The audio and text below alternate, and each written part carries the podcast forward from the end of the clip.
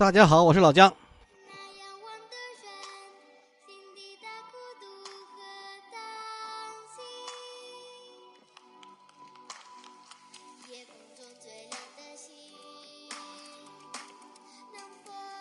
大家听到的是意大利安东尼亚诺合唱团，一个童声合唱团。他是二零二零年在元旦新年音乐会上。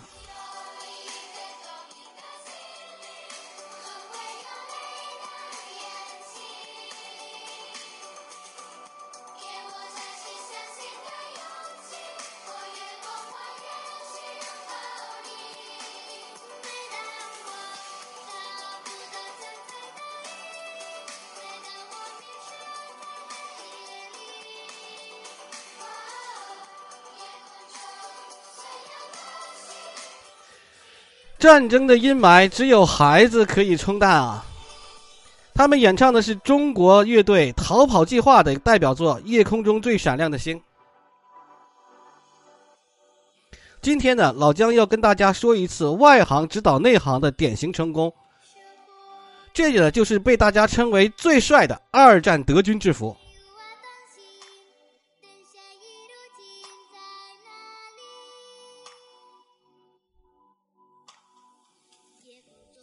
二战时期的德军制服为什么会被大家公认为好看呢？其实原因特别特别的简单，因为它违背了军队制服设计的规律。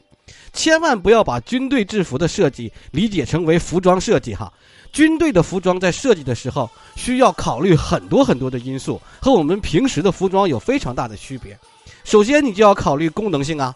就拿军帽来说吧，军帽为什么要用大檐帽？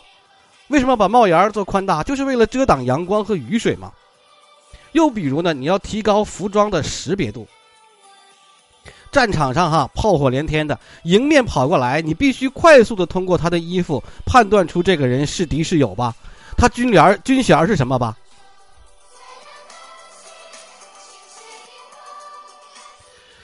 我们熟悉的那个日本鬼子那个土黄色的那个配色。就是因为他们勘察过，然后为了融入更好的这个更好的融入周围的环境，领口的领章以前是红色的，就为了保证它的识别度。所以说现在有些抗日神剧啊，日本军军服用的不对，他有的时候用的是肩章，肩章的时候一般不是野战部队用的，而且后面改掉了。你想啊，肩章的时候他怎么背着背包跑啊？是不是不太对劲？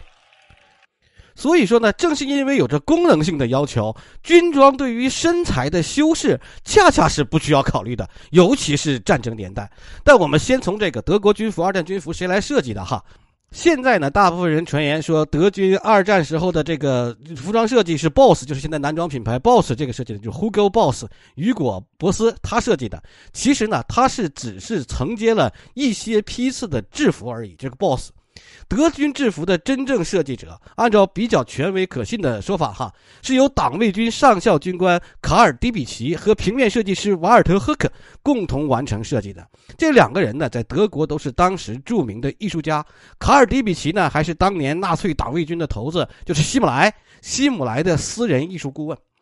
瓦尔德赫克呢，因为年代久远，就没有留下什么资料和照片。目前已知的哈，就是纳粹那个双 S 闪电标志，就是由他设计的。这些信息呢，记录在一本书，这本书叫做《民社党组织书》，里头是有记载的。但是因为这本书呢流传不广，年代也久远，这也就造成了 BOSS 设计了这个德军制服这种谣言满天飞的需求。顺便再多说几个冷知识哈，除了德国的制服供应商是 Hugo Boss，就是雨果 Boss 以外，英军的制服供应商是 Burberry，巴宝莉。就 Burberry 最经典的这个战壕风衣是当时英国的一个军装。美国的制服供应商呢有品牌牛仔裤那个 Lee。他是美国的，比如说这个海军制服供应商，他就设计了当年的一个非常有名的叫连体牛仔衣吧，就是他设计的，而且当时流行起来了。法国的箱包供应商叫做乐飞马，就中国名中国翻译过来的品牌名字叫做乐飞叶，就是羽绒服还有户外用品做的非常牛逼的这个品牌。为什么说二战时期德国的？这个德军制服是一次典型的外行人指导内行人的成功呢。也要说说希特勒的个人经历。其实大家看过希特勒画作的人都会感叹说，如果不发动那场战争，也许希特勒在艺术领域会有所成绩的。就跟很多文艺青年一样，从小就学习美术的希特勒，对于艺术之都维也纳就抱着无限的憧憬。于是呢，十九岁的希特勒就背井离乡，成了一名维漂。他在街头一面给人画画，一面准备考维也纳艺术学院。但是，这个有维也纳艺术学院报考啊，有三个说法。第一个说法是连续考了两年没考上；第一种、第二种说法呢是考上了，但是希特勒对专业不满意，没有去。第三种说法呢是维也纳艺术学院录取了他，但是不知道为什么希特勒没有收到录取通知书。总之，希特勒是没有去到一直向往的院校，并且呢，对此希特勒还是有怨恨的。他在自传里曾经写过，就是有名的《我的奋斗》嘛，曾经写过说，艺术学院没有录取他，这个世界可要蒙蒙受了重大的损失。人大概就是这样的，越是一开始不被认可呢，就越是无时无刻的想要证明自己。估计就是这种心理在作祟吧。掌权了之后的希特勒，对于德国和军队之中，凡是涉及到艺术和设计的相关细节，都非常的严苛。这其中最著名的，就是在希特勒授意下设计出来，号称人民汽车的甲壳虫。哎，这个就是希特勒干预的，有个明确的干预。在德军制服的这件事情上，希特勒也表现出了非常的严苛。他表示哈，军装设计一定要帅，这样年轻人才会义无反顾的。投军效劳，所以在他主持军服的设计工作的时候，并没有遵循传统军装的这种功能性大于装饰性的设计理念，而是把买官摆在了第一的位置。就比如说我们曾经说过的军帽那个帽檐儿，日本军帽的帽檐儿宽大哈，就做的像，就哈我们国家的有一些这个海军军帽帽檐做的也比较宽大，但是水兵是没有帽檐的。但是这个帽檐啊，宽帽管和长帽檐的这个弊端就是会显得脑袋大。尤其是我们东亚人种本身头围就比西方人那个要大一圈，所以这种军帽就会显得头重减轻。但是二战时期德国的军帽，从帽冠的角度和弧度都被重新设计过，这种微微上翘的帽冠呢，就可以很好的修饰脸型。其次呢，它的帽檐儿要比其他的帽檐儿要坡度要要窄一点，坡度要向下一点。这种帽檐儿角度向下的设计，可以在眼睛的周围啊产生一道阴影，让眼神看起来更加的深邃。此外呢，德国时期二战时期那个德军制服还用到了非常多的古典装饰元素，比如说叫做撞色镶边这种设计元素，它的领口啊，还有前门尖啊，都是用的撞色镶边。这个呢是一种起源于中世纪欧洲古典那个贵族服饰的装饰方式，这什么包括俄国沙皇啊，还有等等啊，什么都用过这样的一种撞色镶边的服饰。这种撞色镶边的设计，就会给服装增加这种尊贵感，还能给穿着的人哈。增加一些文艺感觉，不但在这些设计上精益求精，而且二战时期的德国军官制服采取的是全员定制的精细化生产。你说他每个人的服装都是定制的，不得不说哈，希特勒的这种设计和对个人形象上的精益求精，就成功的给给当时的德国年轻人洗了脑。加上这个 Hugo Boss 的这种剪裁的这种加成，很多年轻人啊，就冲着那个高定。那冲着那身高定就去参了军了，这种违背传统的设计理念呢，就成就了服装史上的经典，但也让当年的德军呢被莫斯科的冬天坑得比较惨。这也是为什么现在都没有出现啊公认的在设计上超越了二战时期德军制服的主要原因。因为大家都知道了，光好看是不能当饭吃的嘛。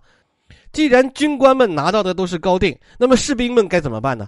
德军的军服设计的啊优点。它抬高了腰线，并且提升了、缩短了下摆的长度，就造成人看起来比实际上更要高大的效果。第二种，作为以百万套为单位发的成衣，德国设计师居然设计了一百种号型。这就说，只要理论上后勤仓库有备货，几乎所有身形的德国士兵都能得到合数合适尺寸的军服。